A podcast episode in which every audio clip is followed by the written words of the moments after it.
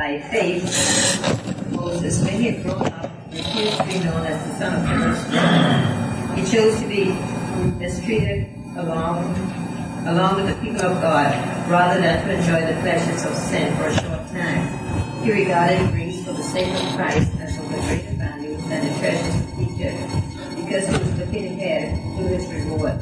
By faith, he left Egypt, not sharing the king's anger.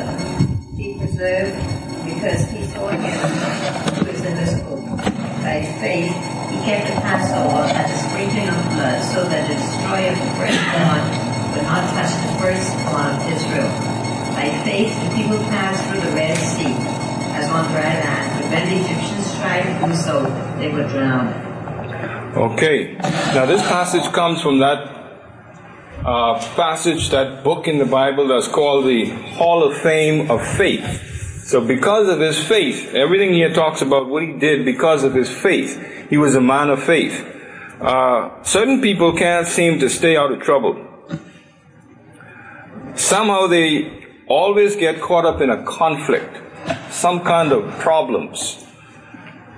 Whenever and wherever it breaks out, they seem to be caught in the middle of it. Their favorite response to any action is reaction. Moses was such a person.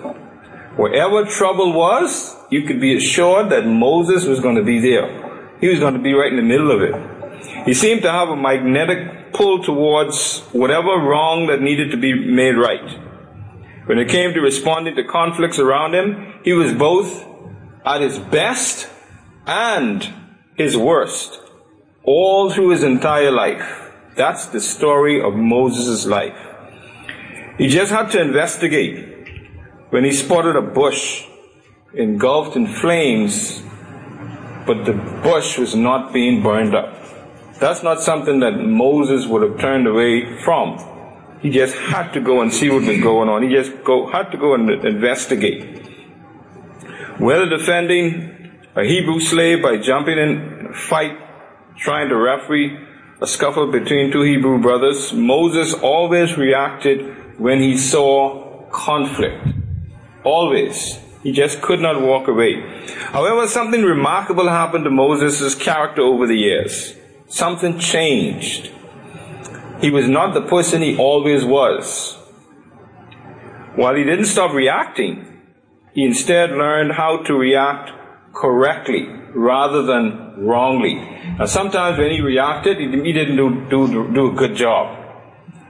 But he learned over the years that there was a right way and a wrong way to react to certain situations. And God taught him that over the years. The humongous feat of leading two million people in the wilderness every day was more than enough of a challenge for Moses' reacting ability. Imagine leading two million people. And you, you just have five people that you involve with and you have problem, problems. Because those, all, those five people are all different. They have different characteristics, different ways and manners. And Moses had to deal with two million. And that many times we saw during that experience, Moses had to get up before God and says, listen, did I give birth to these people? Did I suffer in labor with them? Why, why, why am I going through this? Okay, and we saw that throughout his life. He served as a buffer between God and the people most of the time. One minute he had to respond to God's anger at how stubborn and forgetful the people were, and we saw that a lot. God did a miracle today, and the next day, people were complaining again. They forgot about the miracle that God had done, that was so, tremendous and amazing and astonishing. You would think that people would always remember something like that, especially if it was a, a miracle that delivered them or provided for them in a miraculous way. But they kept forgetting. And so Moses had to jump in and deal with that. At another minute, he had to react to how people, how the people squabbled and complained about the conditions that they were going through. That they didn't like this and they didn't like that. At another moment, he had to react to how the people attacked his character with no justification. Okay, when they got tired of complaining, then they jumped on the, started attacking the leader. You know, you're no good leader. I mean, you're not this and you're not that. Remember what happened in that incident? What happened? What did God do in response? Slayed about 45. Hmm? Slayed them. No? Well, he, he did slay some. That's when the earth opened up to eat for animals. Huh? That's when and Moses was fallen by the earth. Well, that's one of them, but that's not the one. When they complained about Moses' leadership, remember? Oh, Re- Remember he married a woman and they said, why are you going to marry her? What happened? What happened to, to his brother? It- Miriam. Miriam was struck, was stricken with leprosy. Alright, and that's because they complained about God's selected leadership. And so they attacked him because of his character, with no justification. Without a doubt, leadership often involves reaction. We see that all the time. If we really want to react with the character consistent with God's will, it's essential to develop obedience as a habit. If you want to grow in the character that God wants us to have, then just like we make a lot of other things habits, obedience needs to become a habit. For many people, obedience is not a habit. They, they ebb and flow. One minute they're obedient, another minute they're, they're disobedient. And you just can't tell what they're going to be the next moment. And so he says, in order to really react uh, with a character consistent with God's will, then obedience need to become a habit in our lives, not a hit and miss or slip shot or buck up anything goes. It has to become a habit. Less stressful times is a time to develop consistent obedience to God. Stressful times is not a good time to try to develop obedience to God. Only when we do it in, in a, on a consistent basis, our natural reaction will, will be to obey God when the stress does come. Okay, when the stress comes and you're obeying God on a consistent basis, you're able to deal with that stress in a way that is, is beneficial rather than negative, in a way that's positive rather than negative. We find it impossible, almost impossible at times, in our times of decreasing moral standards, to believe that God would punish Moses for being outrightly obedient, disobedient just one time. And that's the kind of society we live in. Uh, we live in a, in a society of declining moral standards. Every single day that we wake up, the morality of our time has declined, has, has decreased to a certain degree.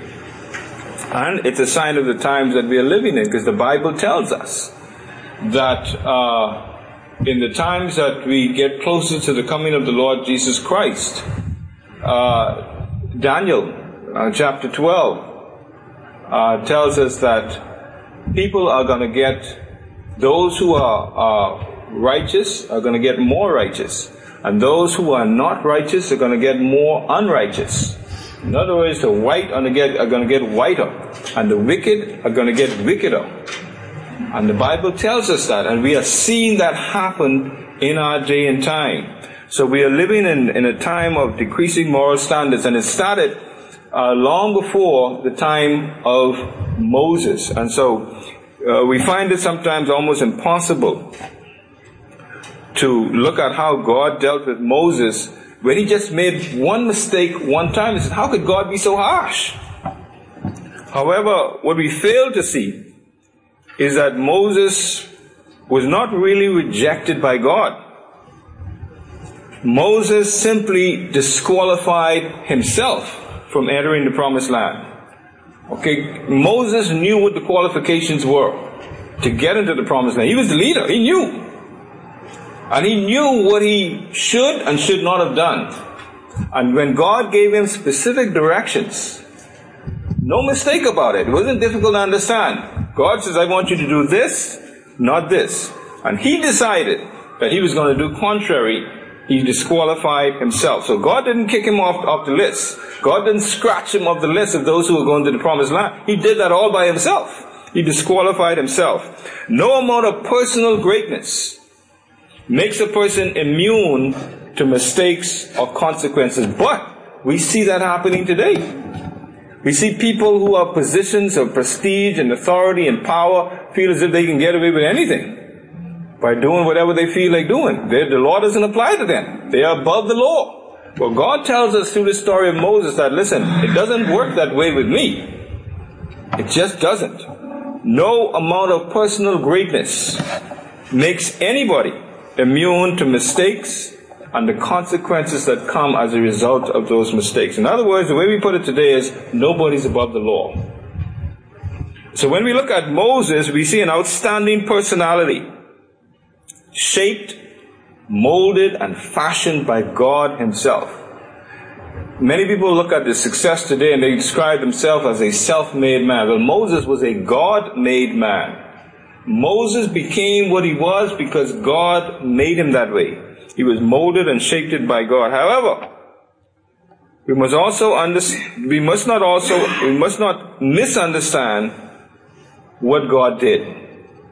And a lot of times we look at people's lives, people like Moses, and we misunderstand what God did.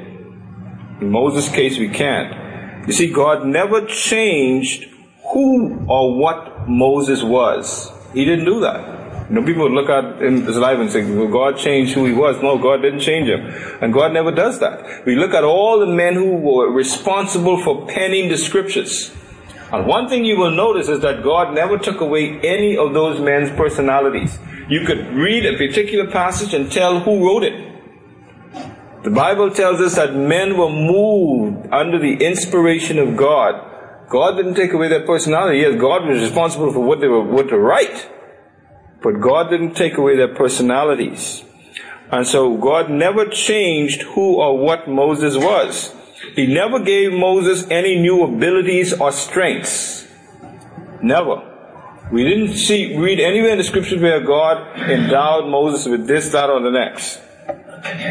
What he did instead was he took Moses' characteristics and molded them into until they were matched with God's purposes. He took all of Moses' characteristics and he matched them up with God's purposes, what God purposed to do in Moses' life and through Moses for the kingdom of God. And so the application principle for us that we get from Moses' life then is, how does this knowledge make a difference in how we understand God's purpose for your life? When we understand what God did with Moses and with Moses' life, how does this knowledge match up, make a difference in how you understand God's purpose for your life? God is trying to take what He created in the first place and use it for the purposes He intended. See, a lot of times we look at our lives as our own. Child, I'm my own man. I'm my own woman. I can do whatever I feel like. Well, if you're a child of God, that's not the case. God is molding you and shaping you to do what He intends to happen with your life. Instead of asking, what should I change into? Which is what a lot of people are asking today. They look at other people's lives and they want to be like them. There's a song many years ago in the, in the, in the sports world is, I want to be like Mike. Remember that? Everybody wanted to be like Mike. Well, we should not ask what we should change into. The next time you talk with God, ask, how should I do your will by using my abilities, my own abilities and strengths? How can I accomplish what you want me to do by using the abilities and strengths that you provided? Remember, God equips to do His will. God doesn't throw you into, in, into, the, into a, a task that you're not capable of accomplishing and says, go for it. You're on your own. no. He equips us. He gives us the abilities to do what He wants us to do. So, we see a couple of in all of the, the, the, persons that we look at in Scripture, uh, many of them have failings and faults, and many of them have successes and, and strengths. Well, Moses had uh, two failings and, and faults. His disobedience to God prevented him from entering the promised land. That was a failure.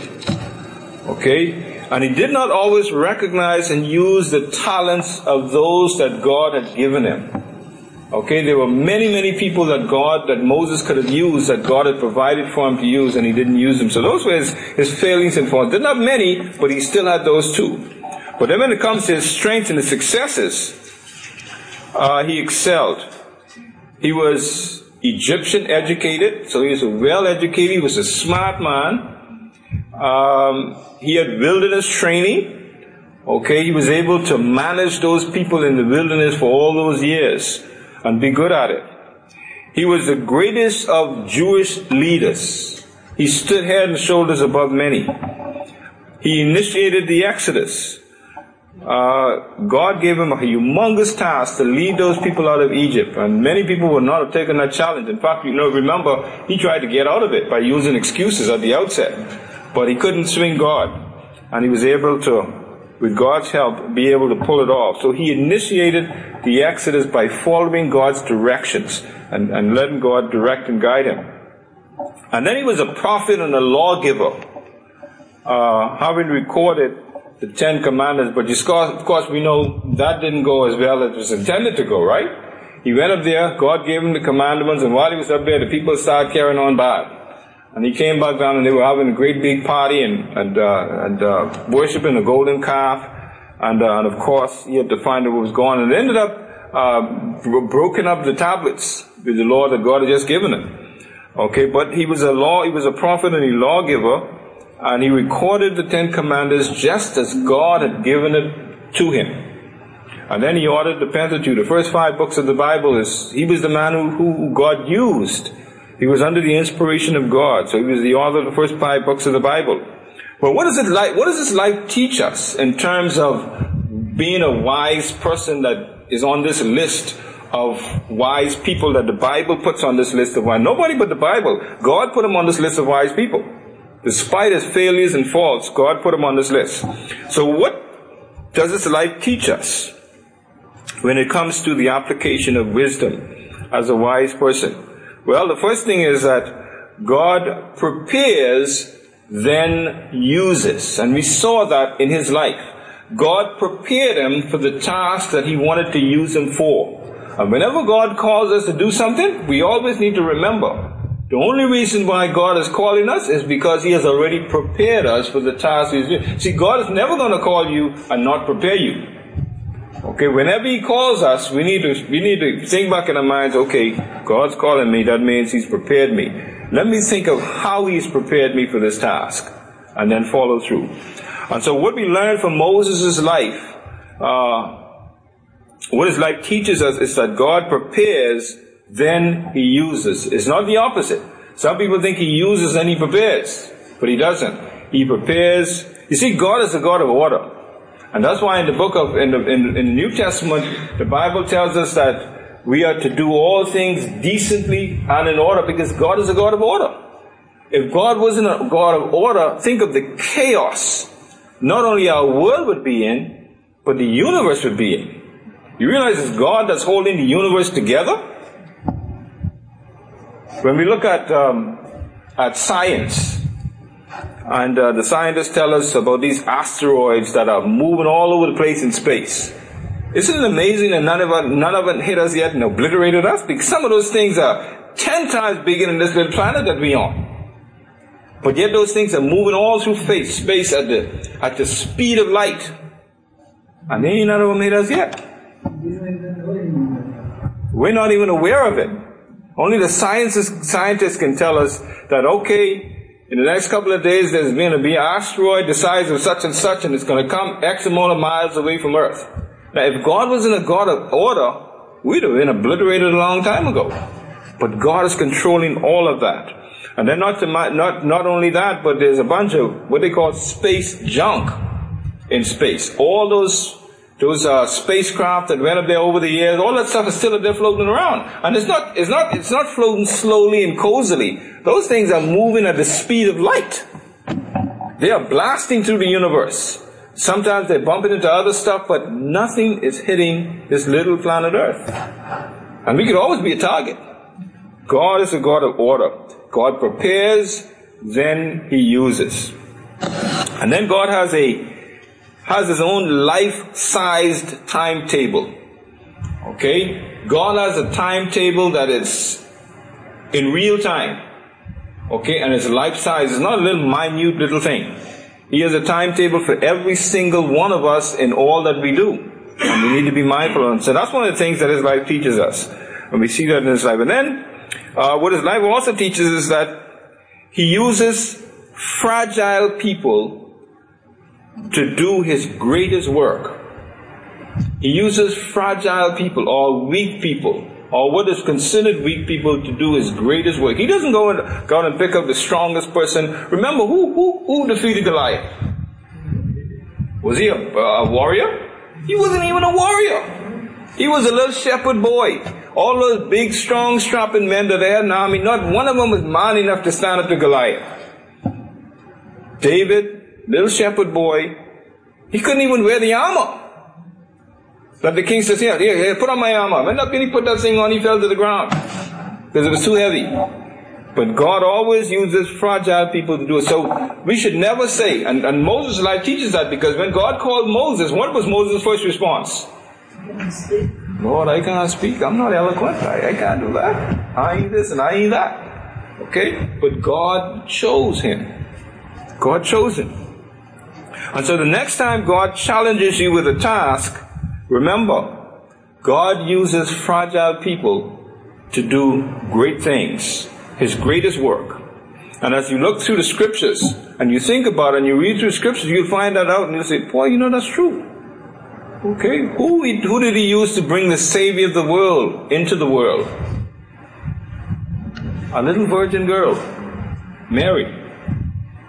And over and over again, as we look through scriptures, we'll see. And so, Moses' life teaches us a lot of things that we take for granted or that we don't even think about. And so Moses is the second wise person. The third wise person is a fellow that we don't hear too much about, and his name is Bezalel. Who was Bezalel and why did he make this list? Who was he? Well, he was considered to be a, he made the list because he was considered to be a wise artist. A wise artist. He was the designer and supervisor of the wilderness tabernacle construction and its utensils. That's why he made the list. How do you spell that place? Hmm? How do you spell his name? Bezalel? Yeah. B E Z a L E L. Bezalel. If we look at Exodus chapter 31, we'll see how he enters the picture. Exodus chapter 31, verses 1 to 5. Could someone read that passage, please? Exodus 31, the first five verses. Hmm? Different things. hmm He was an artist. He was an artist, yes. Someone read the passage. From where to where? Exodus 31, verses 1 to 5. Now the Lord spoke to Moses, saying, See, I have called by name Bezalel, the son of Uri, and the son of Hur, the tribe of Judah. Filled him with the spirit of God and wisdom and understanding and knowledge and all kinds of craftsmanship to make artistic designs for wood and gold and silver and bronze, and in the cutting of stones for setting and the carving of wood that he may work in all kinds of craftsmanship. Okay, now remember what we just said. God prepares, then He what? God He uses, right? God prepares, then He uses. And we see that happening specifically here with Bezalel. Okay, what does the word say? Then the Lord said to Moses, God told Moses, listen, I got some work that need to be done, and I got someone particularly special chosen how to do this work. Look, I have specifically chosen Bezalel. Of all the people he could have chosen, he particularly chosen this person. Bezalel, son of Uri, grandson of Hur, of the tribe of Judah. I have filled him with the Spirit of God.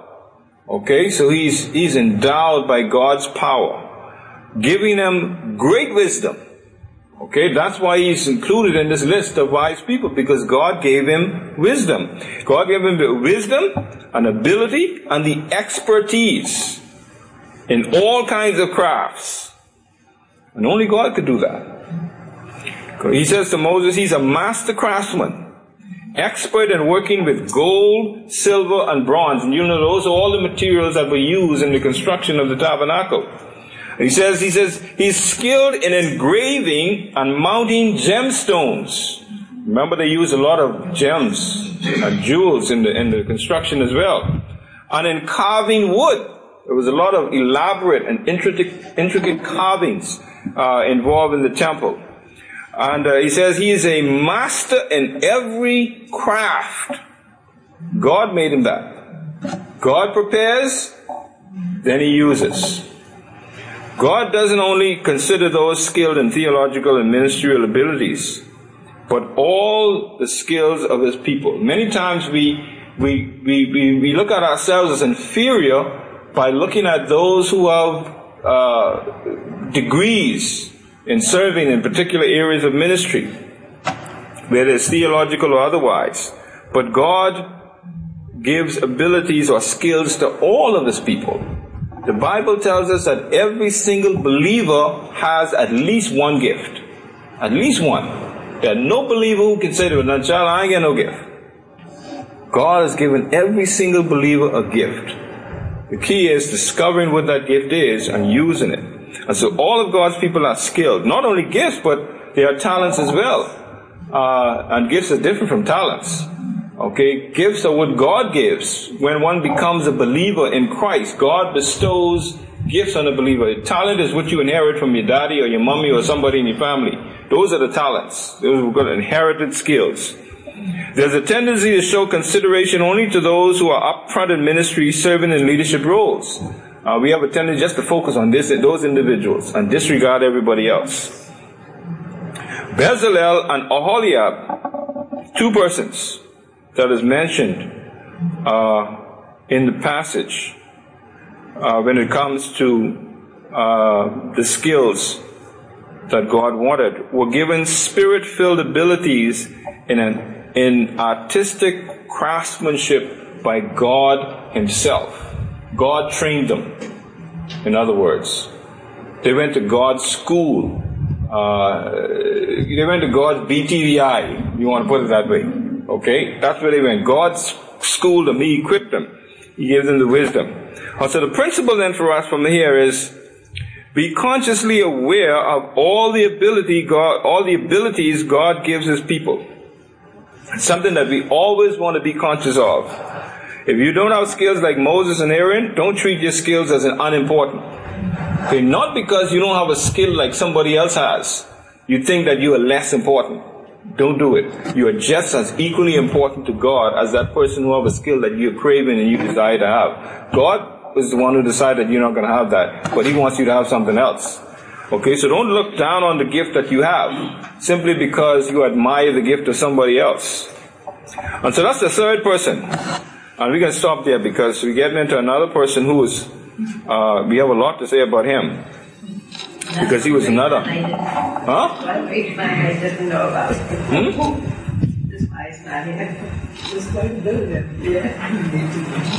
Yeah, so we have uh, those three.